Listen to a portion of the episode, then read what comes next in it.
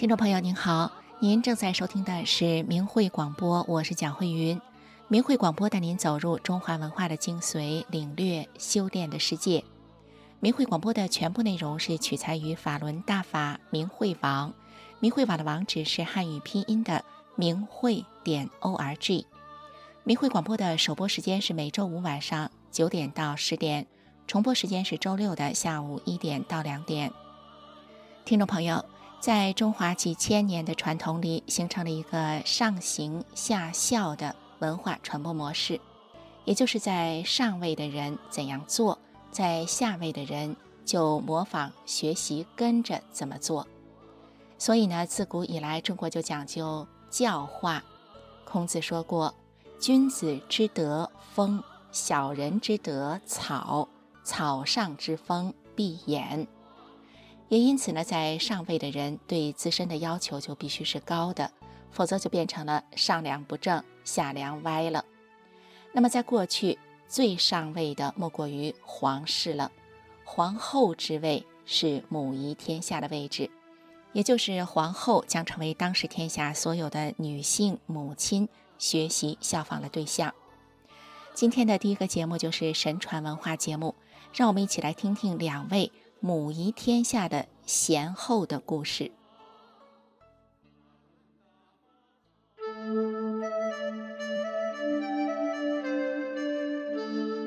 各位听众朋友，大家好，心雨欢迎您收听这一期的明慧广播神传文化节目。传统女性的标准来源于古人的天人合一思想和由之衍生出的传统道德观念。易经曰：“一阴一阳谓之道。阴阳属于两种不同的物质，自然有其不同的属性。乾坤两卦则是阴阳的典型代表。天行健，君子以自强不息；地势坤，君子以厚德载物。阴柔与阳刚是有其特性的表现，对应于人。”则男性属于阳刚，女性属于阴柔，刚柔相济，相互依存，方能和谐相处。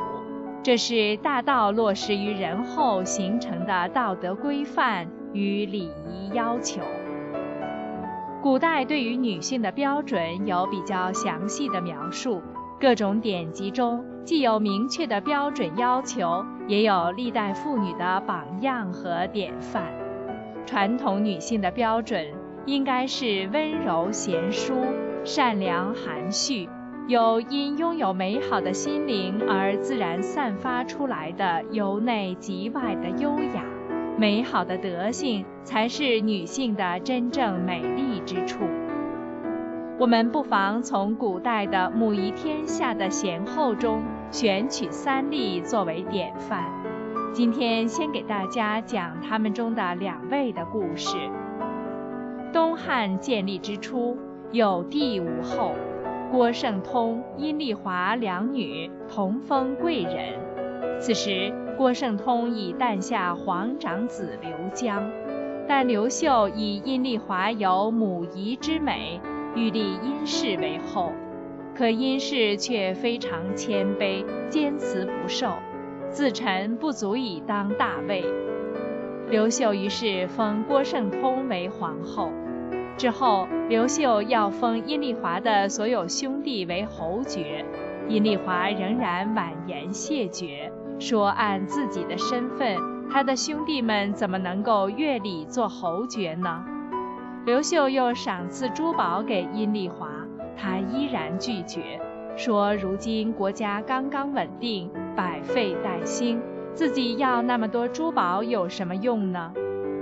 建武十七年，光武帝因郭皇后述怀怨怼，废皇后郭氏，立贵人阴丽华为后。已经是皇后的阴丽华依然谦恭，对多次重伤她的废后郭圣通，不但没落井下石，反而让刘秀宽厚仁慈地对待郭圣通。阴丽华还对废太子刘江及郭氏幼子中山王刘焉特别关爱照顾。阴丽华还常叮嘱自己的儿孙善待郭圣通家族，必须将郭圣通视作母亲、祖母来对待。对此，明帝刘庄做到了，汉章帝刘达也牢记在心。后来的东汉皇族确实再没有发生过杀害废太子和皇子的事。再来说说东汉的另一位贤后，阴丽华的儿媳马明德皇后。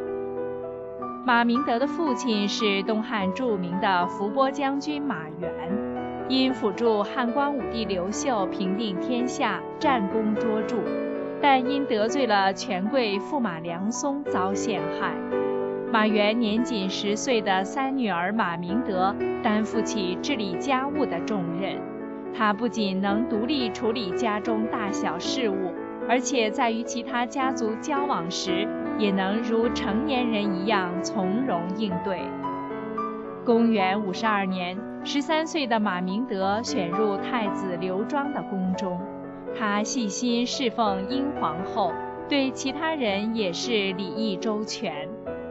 五十七年，汉明帝刘庄继位，因马氏德冠后宫，遂立为后，史称明德皇后。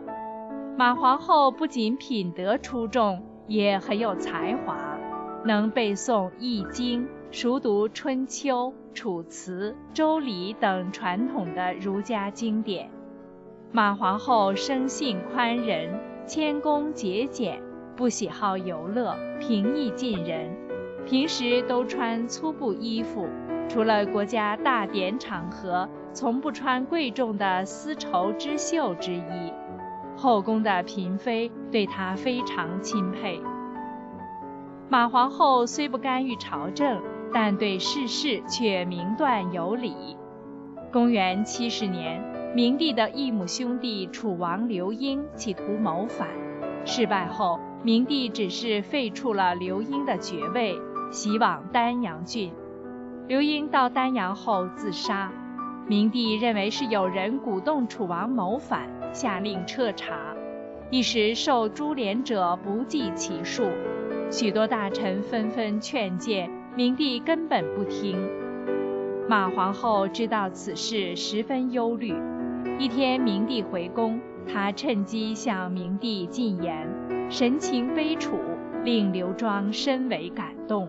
于明帝十五年二月，颁令大赦天下，将从前不算在大赦范围内的谋反之罪，也算在宽大处理之列。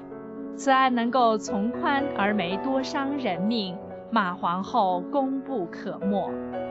之后，明帝才发觉皇后对政事有独到见解，每遇公卿大臣难以裁决的问题，常会让皇后帮着分析，弥补了许多朝政上的缺陷。但他却从未提及自己家的事，包括父亲的冤屈，虽心中酸苦，从不在明帝面前表露，因此更加得到明帝的敬重。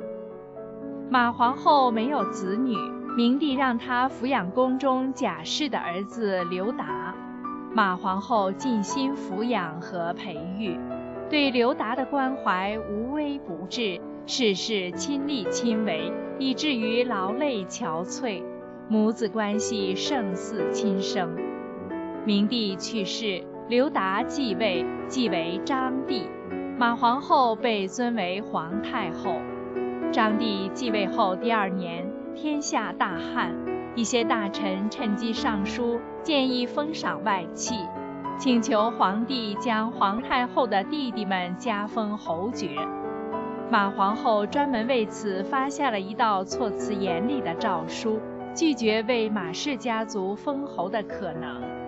张帝读了这道诏书，不禁悲叹不已，再次向母亲求情。旧事被封侯是应该的，母亲诚存谦虚，难道要我做不孝顺舅父的皇帝？马明德道：“我思虑再三，并不是想得谦让的好名声而让儿子的名声受损，而是马家无功于国。如今又逢大旱，百姓生活困苦。这时封赏外戚，有违我的心意，并不是孝顺我。如果一定要封赏，必须等到阴阳调和、边境清静的时候。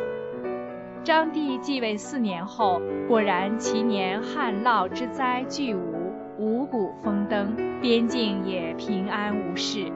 张帝立即决定晋封三个舅舅为列侯。马皇后知道后，认为为人应当知进退，不能有奢念。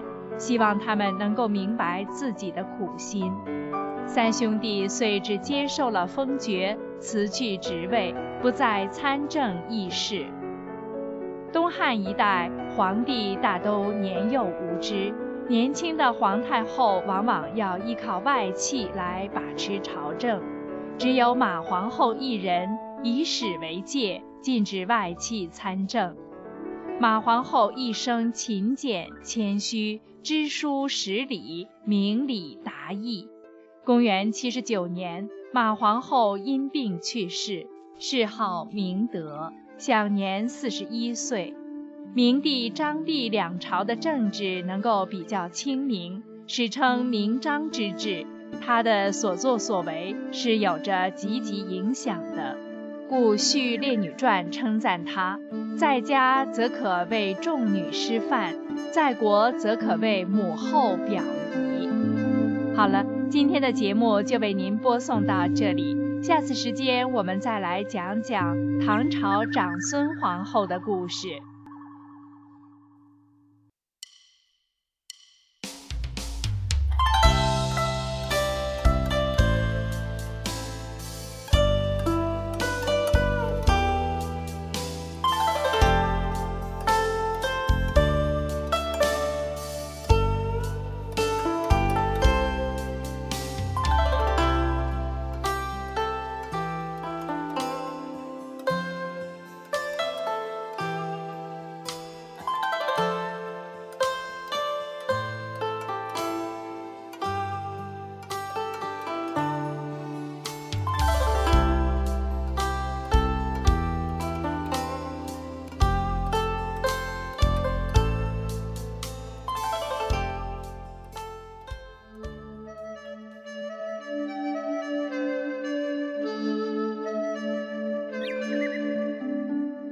听众朋友，大家好，心雨欢迎您再次收听明慧广播神传文化节目。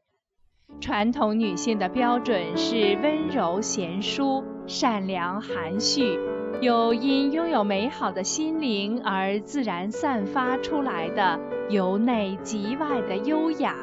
美好的德性才是女性的真正美丽之处。我们在上期节目里。讲述了古代母仪天下的贤后中，东汉时期的阴丽华皇后和马明德皇后的故事。今天再来讲一下另一位贤后，唐朝的长孙皇后的故事。长孙皇后生长在官宦世家，她自幼接受正统教育，知书达理，贤淑温柔，正直善良。年幼时，一位卜卦先生为他测字时就说他：“坤载万物，德和无疆，履中居顺，贵不可言。”长孙皇后八岁丧父，由舅父名臣高士廉抚养。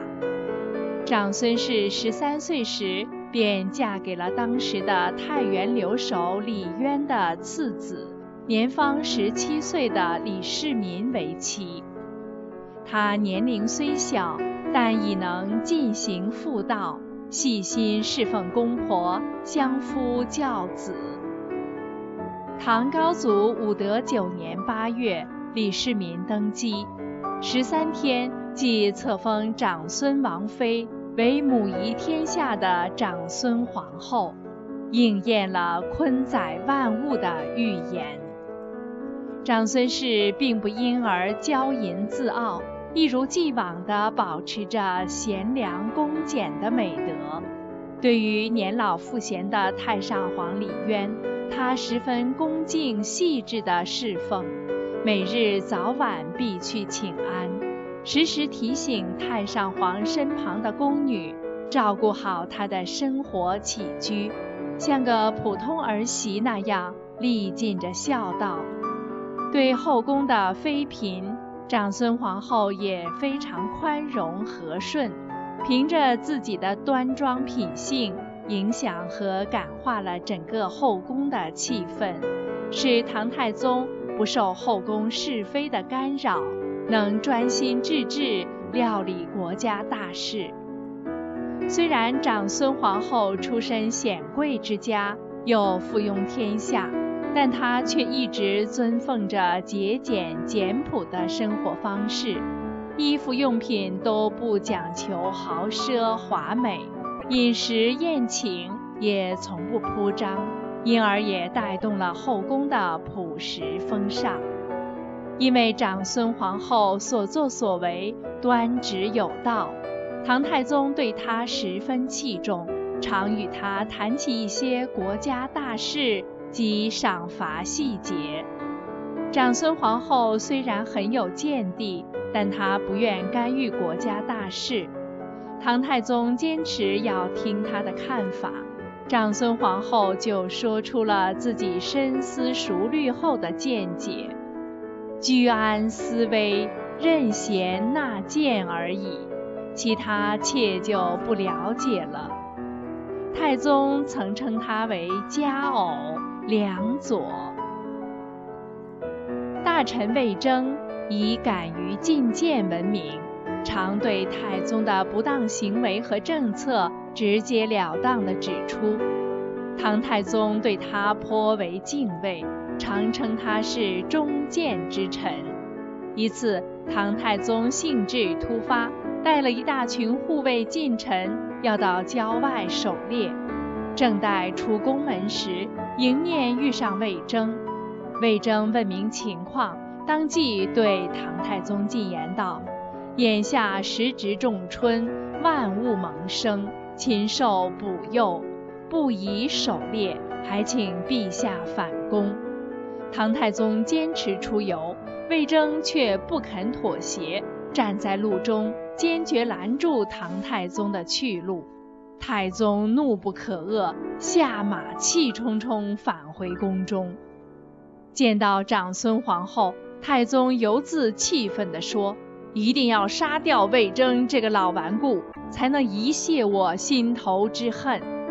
长孙皇后问明缘由，不说什么，悄悄回到内室，穿戴上礼服，然后面容庄重地来到唐太宗面前，叩首祭拜，口中直称“恭祝陛下”。他这一举动让唐太宗满头雾水。吃惊地问：“何事如此慎重？”长孙皇后一本正经地回答：“妾闻主名才有臣职，今未争职，由此可见陛下名，妾故恭祝陛下。”唐太宗听了，心中一怔，觉得皇后说的甚是在理，于是满天阴云。随之而消。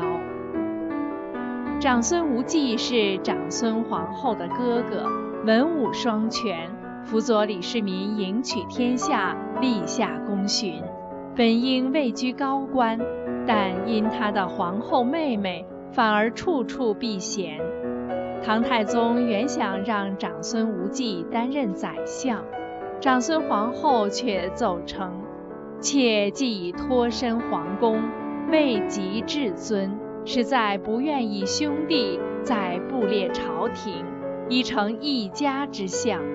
万望圣明，不要以妾兄为宰相。唐太宗只好让他做开府仪同三司，位置清高而不实际掌管政事。长乐公主是唐太宗与长孙皇后的掌上明珠。出嫁前，她向父母提出，所配嫁妆要比永嘉长公主加倍。魏征听说此事，见道：长乐公主之礼，若过于永嘉长公主，于情于理皆不合。长幼有序，规制有定，还望陛下不要受人画饼。唐太宗本来对此不以为然，回宫后随口告诉了长孙皇后，皇后却十分重视。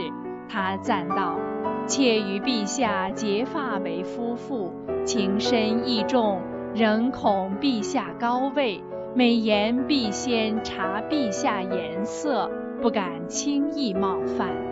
魏征以人臣之疏远，能抗言如此。”实为难得，陛下不可不从啊！于是，在长孙皇后的操持下，长乐公主带着不甚丰厚的嫁妆出嫁了。贞观八年，长孙皇后随唐太宗巡幸九成宫，回城受了风寒，又引动故疾，病情日重。太子承前请求大赦囚徒来为母后祈福，群臣感念皇后圣德，都随声附和，连耿直的魏征也没有提出异议。但长孙皇后自己坚决反对，她说：“生死有命，富贵在天，非人力所能左右。若修福可以延寿，吾向来不做恶事。”若行善无效，那么求福何用？他深明大义，终生不为自己而影响国事。众人听了都落泪。唐太宗只好照他的意思而为。弥留之际，长孙皇后仍殷殷嘱咐唐太宗善待贤臣，不要让外戚位居显要。并请求死后薄葬，一切从简。这两期节目中所讲述的这三位皇后，都能够严谨地遵循并实践天地神明传承于世人的道德规范，温柔敦厚、善良贤淑、通情达理、相夫教子，不仅得到丈夫的尊重。更赢得后世的敬仰，她们因此被尊为千古贤后，更是传统女性的典范。听众朋友，今天的节目又要结束了，心语感谢您的收听，下次时间再见。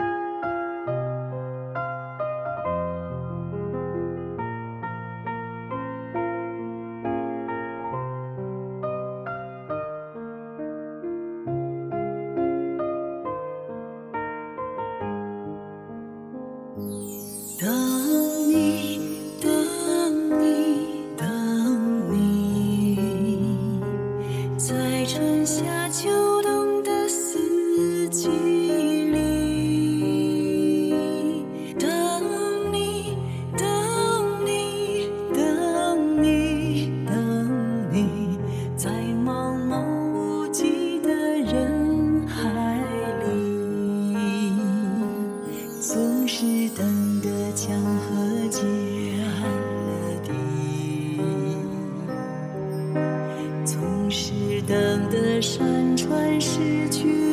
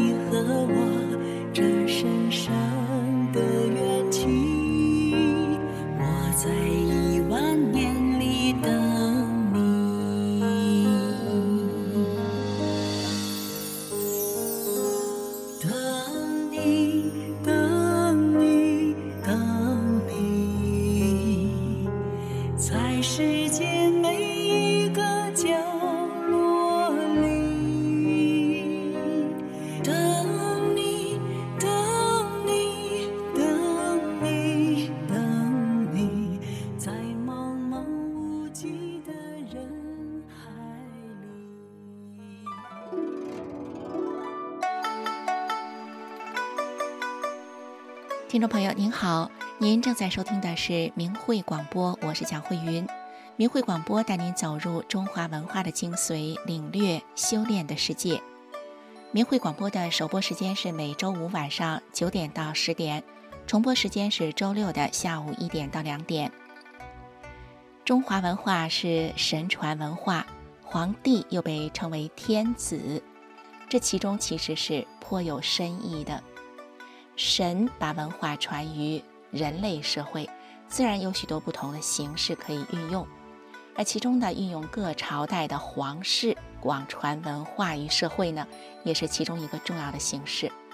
因此，许多珍贵的神传文化就一直是在皇宫内保留下来的。比如，当今举世闻名的神韵艺术团，他们所采用的中国古典舞，很大一部分就是传承自中国古代的。宫廷舞，许多欣赏过神韵艺术团演出的观众都有一种感受：每一个简短的节目都有强大的感染力，并能传递深刻的内涵。而且在每个不同节目里所展现的人物，不论是仙国世界里的，或是人世间的不同朝代，或是不同民族的男女，他们都有着不同凡响的气质和精神。接下来的这个节目呢，是一位观众在欣赏过神韵艺术团精湛的演出后有感而发，请听实时评论：什么是真正的优雅？请听时事评论：什么是真正的优雅？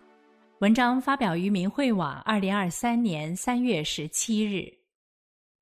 观赏神韵晚会。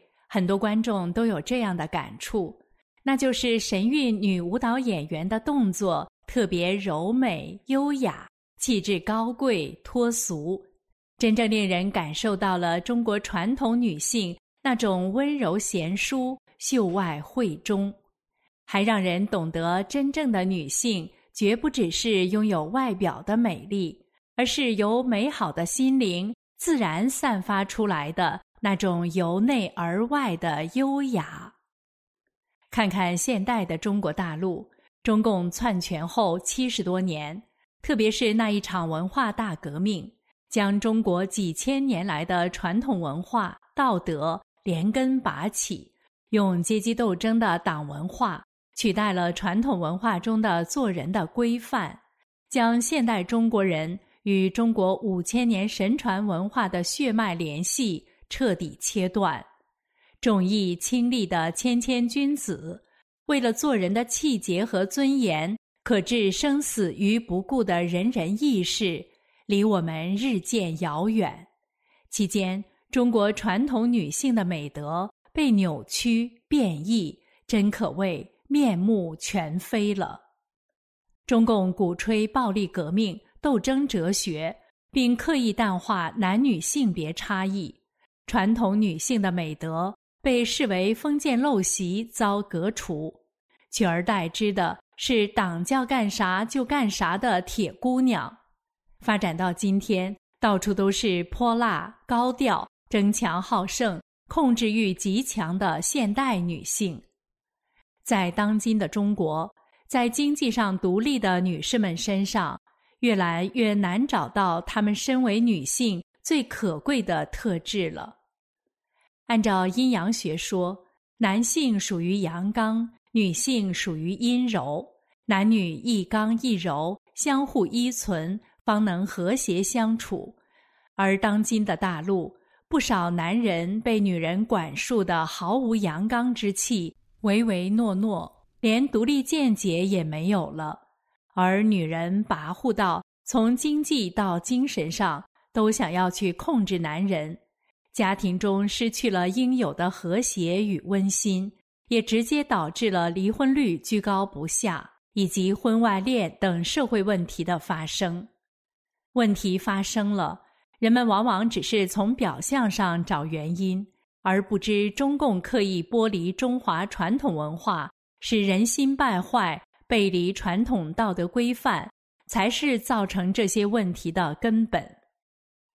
观神韵晚会受益太多，在如何发扬、继承中国传统女性美德这个问题上，受到莫大的启示。下面就让我们一起来看看神韵舞蹈演员分享的体会。首先，我们看神韵之所以打动人心的秘诀，那就是神韵真实的再现了传统美德。飞天舞蹈学院舞蹈老师、前神韵领舞演员曹翔介绍，中国古典舞有其非常独特的个性和风格，鲜明的特色和韵味。更主要的是，有非常博大精深的中华民族的文化内涵，是中华民族悠久文化的历史传承。中国古典舞和其他艺术形式最主要的区别在于其独特的韵味，这些韵味都源于中华民族悠久的文化，包括纯真、纯善、纯美的人的品质。曹翔说。在训练中国古典舞时，也包括了对人的精气神的训练，所以学习中国古典舞能使人潜移默化，在不知不觉中归正一个人的行为。如对于一个内向的小孩，会使他变得开朗乐观；而对于淘气的孩子，练舞蹈后会变得稳重刚健。他说，神韵演出中。那些男舞蹈演员都刚健挺拔、虎虎生威，充满阳刚之气；而那些女演员的舞蹈，让人看到女性的婉约、典雅和端庄。当美国神韵艺术团的领舞演员周歌在舞台上用曼妙柔美的身姿演绎着中国古代女子那温婉如玉的美好风致时，观众们似乎都会被他高超的舞技和动人的身韵所折服，并不会意识到他其实只有一半的中国血统。周哥说：“谦虚是非常重要的，在学习中国古典舞的过程中，可以从中国的传统文化中学习到很多东西，这些都会反映到舞蹈中，就像诗人的诗歌。”会表现出本人的特质一样。周歌演绎古典人物花木兰的经历，最能说明神韵舞蹈演员是如何成长的。周歌说：“作为一名代父从军的女战士，花木兰比一般女性都强大和勇敢。外表看上去优雅娴静的周歌，花费了大量时间在图书馆里。”阅读关于花木兰的书籍，更在排练厅的镜子前不知道练习了多少次各种动作，去揣摩和表达花木兰内心世界两种不同的品格：一方面有着战士一般的坚强和勇敢，可以统领将士征战沙场；另一方面，卸甲归田、恢复女儿身后，又变成美丽温婉。孝顺父亲的乖女儿，周哥说：“为了表现出身孕，我会先去阅读大量关于中国文化的书籍。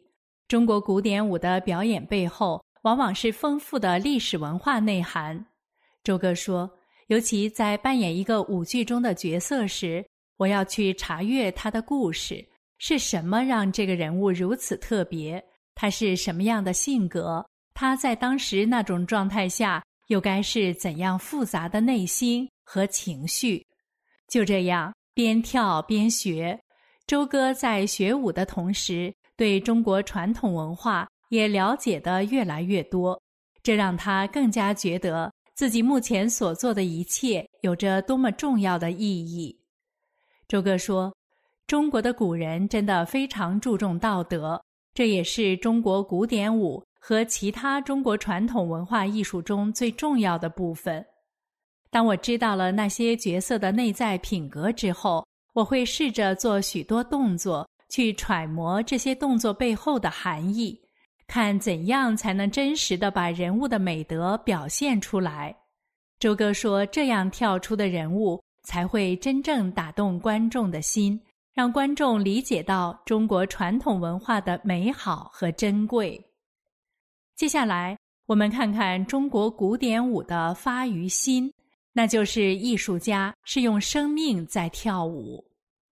二十多年前，一个台湾的小女孩做了个梦，她梦到自己飞到天上，看着一群身着鹅黄纱衣的仙女正在云端起舞，那妙不可言的舞姿中散发出光明与温暖的能量，让女孩在梦中不禁大喊：“我也要和他们一起跳舞。”二零零八年，这位名叫林孝红的女孩。从台湾南投来到了纽约，进入神韵艺术团，开始了专业舞蹈演员的生涯。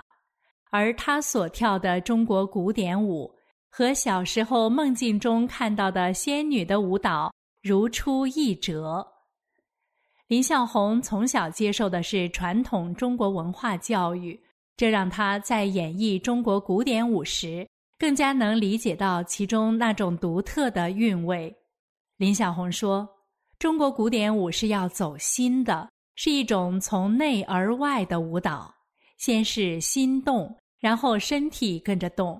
所以，当演员在舞台上用真心去表演，他的表演力、感染力会很强，会打破民族和文化的隔阂，让全世界的人都可以理解舞蹈要讲述的故事，要表达的内涵。”林小红认为，仙女是仙气的美，秧歌是活泼的美。只要找到这种美的点，用舞蹈表达出来，观众就会感受到。林小红与所有神韵艺术家的舞蹈演出，不但技巧高超，而且情感细腻、深刻动人，甚至让许多观众惊喜地说：“演员是用生命在跳舞。”舞蹈有生命。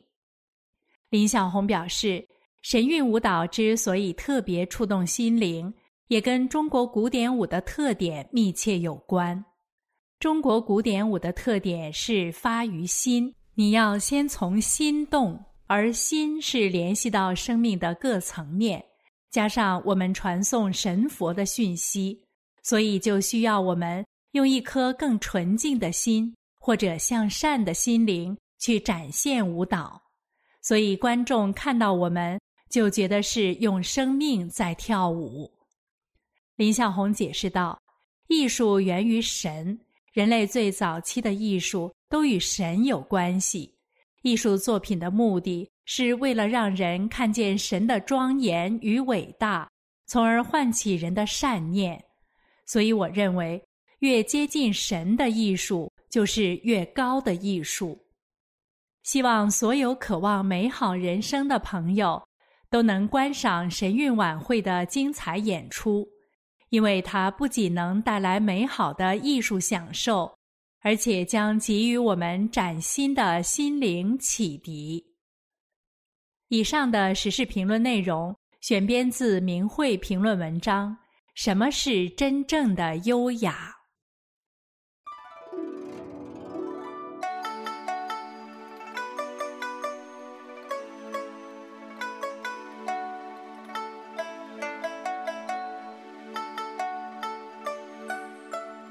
听众朋友您好，您正在收听的是明慧广播，我是蒋慧云。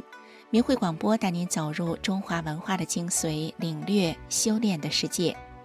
明慧广播的首播时间是每周五晚上九点到十点，重播时间是周六的下午一点到两点。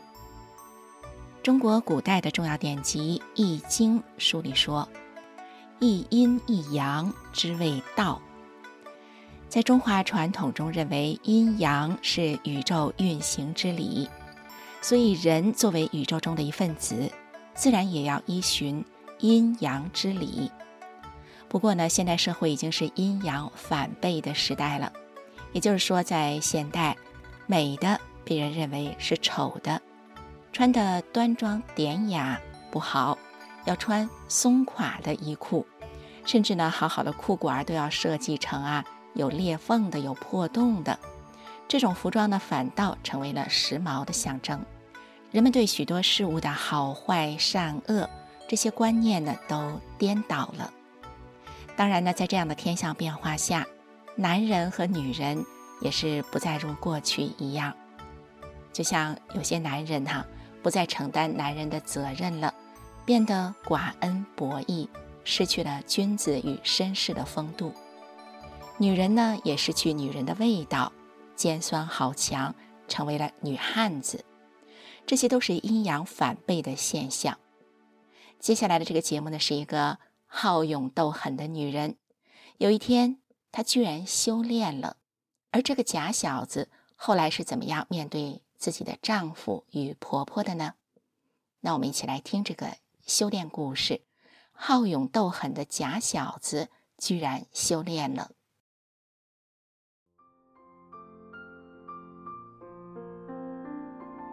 俗话说：“江山易改，本性难移。”我们今天故事的主人公是个从小就好勇斗狠。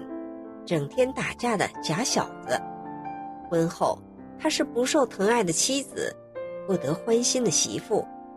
本来打算生下孩子就离婚的他，命运却不顺他的意，又给他一个逆境。没想到他却因此因祸得福，他整个人发生了巨变。下面就让我们一起来听听他的故事。我是一九六九年出生的，从上小学开始我就常常打架。虽然我又瘦又小，又是个女孩，但我打架从不怯场，也从不手软，更从来没有输过。因为什么砖头、石头、木棒，能用得上的都是我的武器。对人拳打脚踢是常态，骂人更是张口就来。那时无论父母怎么打骂。我从来不哭不躲不求饶，更不认错，直到父母打累了住手为止。上了初中，我打架打得更凶了，经常是我一个人打一群人。大人们经常带着被我打哭的孩子来我家告状，他们走后，父母自然又是对我一顿痛打。但我不是一个只懂得逞凶斗狠的人，我喜欢看书。《西游记》《红楼梦》《三国演义》《封神演义》，什么书我都看，因为我从小心里就一直有个疑问：人为什么要死呢？人死了去哪里了？那时候谁家有人去世了，我都会跟着送葬的人一起哭，为人生命的短暂而伤心。高中毕业之后，我没能继续升学，在家待着。农村女孩一般二十岁就嫁人了。一九九三年，我二十五岁了还没成家，多次相亲我都看不上对方，母亲气得骂我说我挑剔。后来我赌气的告诉母亲：“别骂了，再有人提亲我就答应，不管是瘸子瞎子，是个男的就行。”有人给我介绍了一个复员兵，他一米八左右的个头，因为没啥文化。复员后也没有固定的工作，家里又穷，所以我母亲坚决反对这门亲事。男方的母亲也不喜欢我心直口快的性格，也不同意。尽管如此，三个月后我们还是结婚了。婚后我才知道，原来丈夫每天就是赌博混日子。婆婆家只有两间平房，家里还有公公婆婆和未婚的小姑子。我们就住到了丈夫的大哥家。结婚后，丈夫天天都出去赌钱。结婚时，我母亲给了我四百元钱，婚后第二天就被他骗去输掉了。丈夫赢钱的时候就买一些吃的，输了就空手而归。婚后不久，我怀孕了，但我想吃点水果都很难，因为丈夫不喜欢吃水果，她就不买水果。丈夫在家也不和我多说话，我问他啥，他都不吱声。我话说不到三句，他就烦了，说我磨叽。丈夫有时在外面过夜，回来不允许我问，家里啥事他都不管，每天回家都要喝白酒。我在家里过得咋样，他不闻不问。而我的婆婆呢，她在外人眼里啊是个满脸微笑，谁家有事都帮忙，能说会道的人。但是婆婆一见到我，她的笑脸就凝固了。我去婆婆家时，要是家中有外人，婆婆会笑呵呵的和我说两句话，还会跟别人夸一下我。孝顺呀，听话呀。可是，在我丈夫面前，婆婆总是说我不好，导致丈夫时常跟我吵架。我因此怨恨婆婆，就不去婆婆家了。我娘家与婆家相距六十公里，我母亲偶尔会来看我，但是我心中的苦不能告诉她。我婆婆老说我不听话，说我啥活也不干，也不上班。后来，索性我也破罐子破摔，真的啥也不干。最后，丈夫跟我商量决定，好聚好散，孩子出生后就离婚，生男孩留给他，生女孩我带走。所以，在这个人生地不熟、连个说话的人也没有的婆家，我被压抑的快疯了，就只等着孩子出生后离开这里。一九九五年。女儿满一周岁时，我和丈夫决定隔天就去办离婚。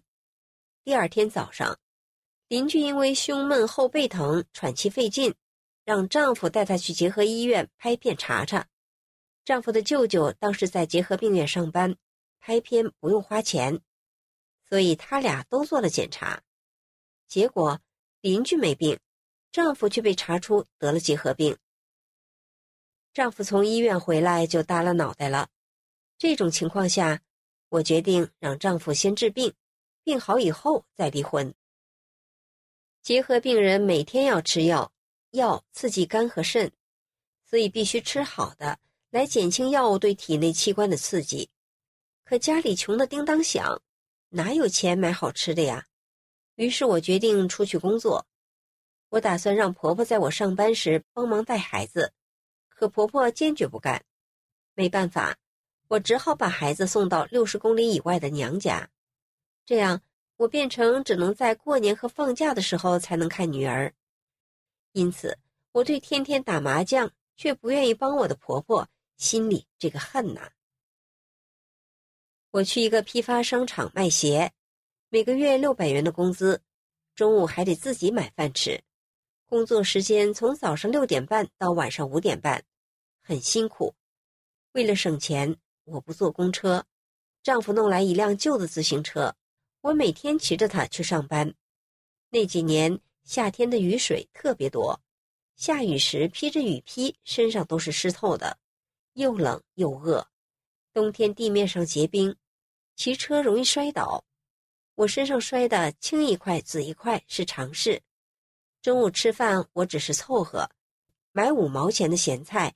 一元钱的花卷，那时我经常吃花卷，因为花卷里有油，吃起来比馒头能经得住饿。每个月我给自己留一百元吃饭，给丈夫五百元，让他买自己喜欢吃的，这让我丈夫很感动。我在商场卖货，骂人是常事，根本憋不住，有时还会跟顾客打起来。一九九七年的一天早上。我擦完鞋柜上的鞋，看到对面服务员正在看书，因为我从小就喜欢看书，就向他借。没想到他说：“这书你看不了。”我问：“为啥？”他说：“你整天又发脾气又骂人的，这是修佛的书，你能看得进去吗？”我说：“我家三代人都信佛，借给我看看。”可他说啥也不借给我。第二天早上，我擦完鞋、洗完手，就跳到他的柜台里去抢那本书。我告诉他：“今天书给我看也就罢了，不给我看，谁也别想看。”他赶紧说：“给你看，给你看，你好好看看。看完了，你要不信，千万别骂呀，对你不好。”我说：“拿来吧，我不骂。”我一看，书名是《法轮功》。书的页数不多，再加上早上没有客人来，一上午我就看完了。我把书还给他，告诉他：“这书太好了，我也想练法轮功。”他说：“你天天骂人，怎么练啊？”我说：“改呀，我一定改。”从那天起，我连续九天晚上下班后都去他家，看了法轮功师傅的讲法录影。学会了五套功法，还得到了《法轮功》这本书。通过读书看录影，我明白了，德是个好东西，修炼长功全靠它。在服务行业工作时，打架骂人都会给人家德，就连瞪人一眼都失德，所以就得改掉这些坏毛病。刚修炼不久，有一天早上，我才擦完鞋，一个男顾客站在柜台前，我急忙热情的招呼，因为服务行业对早上开张是很在意的，如果一早上第一双鞋卖得快，卖得顺利，一天都会顺利。结果。这个顾客把我家男鞋十多个款式都试了一遍，忙活了半天，他没买，一声不吭的就走了。他走后，别的服务员在我身边添油加醋的说：“一瞅这个人呐，就不像真心买鞋的，连一句话都没有，他就是来折腾你的。”这时，他们都在等着看我怎么大骂这个顾客呢。可是，我望着柜台里扔了一地的鞋和鞋盒子。我居然没有生气，赶快收拾整理这乱糟糟的一摊。在以前，别说骂了，弄不好我还会动手呢。但这次其他服务员所期待的一场好戏，竟然没有上演。那时我常常想，这法轮大法太神奇了。父母打了我那么多年，都没让我改变。修炼大法后，我说变就变了，坚决不骂人、不打架了。整个人焕然一新，真有一种又活过来的感觉。开始修炼后，我也知道了，作为修炼人，对谁都得好。大法师傅还讲了，作为一个女人要温柔，女人应该多关心和理解自己的丈夫。我开始关心理解丈夫，我的丈夫也变了，在家开始干活了，每天不止把房间收拾得干干净净。后来，他甚至自己洗衣服、擦地、买菜、做饭等，啥活都干。而且没多久，丈夫的病也彻底好了，还当上了村里的电工。而我的婆婆虽然对我依旧，但我也不计较了。我不生气，还会给她买水果，偶尔做点好吃的送过去。慢慢的，婆婆脸上的笑容也越来越多了。我常常听到邻居们对我说。你婆婆说，你练了法轮功以后，脾气好了，人孝顺了，还能挣钱了。我丈夫也经常对他的战友说：“让你们的老婆都跟我老婆学法轮功吧，省得天天跟你们打仗，也不用担心他们有外遇。”婆婆也常常对别人说：“这世上的人呐，要都练法轮功就好了，没有坏人了，还要那些远景干嘛？都没有用了。”但是修炼要修心性，也有不容易的时候。有一天，我和丈夫正在吃饭，不知怎么回事，丈夫突然抬手就打了我两个嘴巴子。我莫名其妙，当下就哭着跑了出去。我想着，自己从小到大从来都是我打别人，这修炼了，有人敢打我了。我越想，心里越难受。但我记得《法轮功》这书里说。修炼人要忍，我心想，这修炼也太难了，无缘无故的挨了两个嘴巴子，还得忍着，怎么办呢？回去我也打他两下子，出出气，不行啊！师傅说，练功人不能打人，我既然还想修，那就忍了吧。于是我咬咬牙，对自己说：忍住，一定得修到底。我擦擦眼泪。又回屋去收拾桌子。事后，丈夫对我说：“他也不知道自己为什么打我，打我的时候自己都不知道怎么下的手。”我心想，这不是跟大法师傅书里举过的例子一样吗？原来是大法师傅考验我，看我是不是真正的提高心性，改变自己呢。有一天，丈夫问我是否愿意赡养老人，和老人同住。我高兴的答应了。我们与公公婆婆归伙后，家里的花销大部分都是我们出的。自那以后，丈夫的二哥几乎每天早上都来吃饭。二哥开车拉脚，每天也有一定的收入，但他来吃饭从来不买任何东西，不花一分钱。每次吃饭的时候还要训我：“今天菜不好吃了，咸了，淡了，酱油多了，菜的颜色差劲儿，饭太软了，汤太淡了，这菜切的不好看，吃起来不入味儿。婆婆问二哥为啥不在自己家里吃饭，他说来这里吃饭是给我们面子。婆婆向二哥要养老费，一个月三十元，他不给。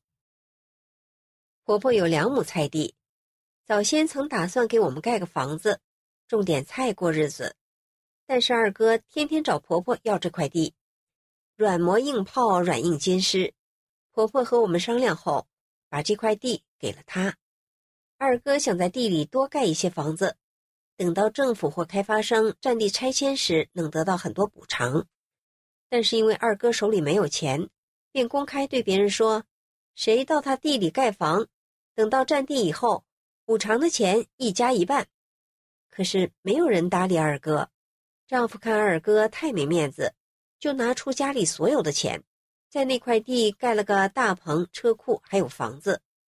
二哥二嫂当时都说：“占地补偿的钱，我们两家一家一半。”可是后来占地时，二哥二嫂一字不提当初的承诺，补偿的钱拿到手就搬家走了。我们原本盘算着拿到补偿款换个楼房，再给孩子买个车，把剩下的钱一存，月月花银行利息就够生活费了，吃喝不愁，还不用打工了，多好！二哥二嫂不守承诺走了，我和丈夫都气得不行，真是既失望又痛苦。但是我知道自己是修炼人，得放下这个利益之心。我劝丈夫。不是咱们的财，咱们不要了，只要咱一家人平安健康就行了。但是，其实那些天我的心也是翻江倒海的，我花了一年的时间才真正的放下了这几十万、上百万的利益，我发自内心的不在意了。这些都是我真实的经历，您听了我的经历，一定很惊讶我的变化吧？别说您。我自己都时常感叹大法的神奇，父母打了我那么多年，都没能让我改变。修炼大法后，我竟然发生了脱胎换骨的变化。听众朋友，如果您想了解为什么法轮大法有这样的威力，能改变人，您不妨亲自阅读《转法轮》这本书，一探究竟。今天的故事就到这里了。谢谢您的收听。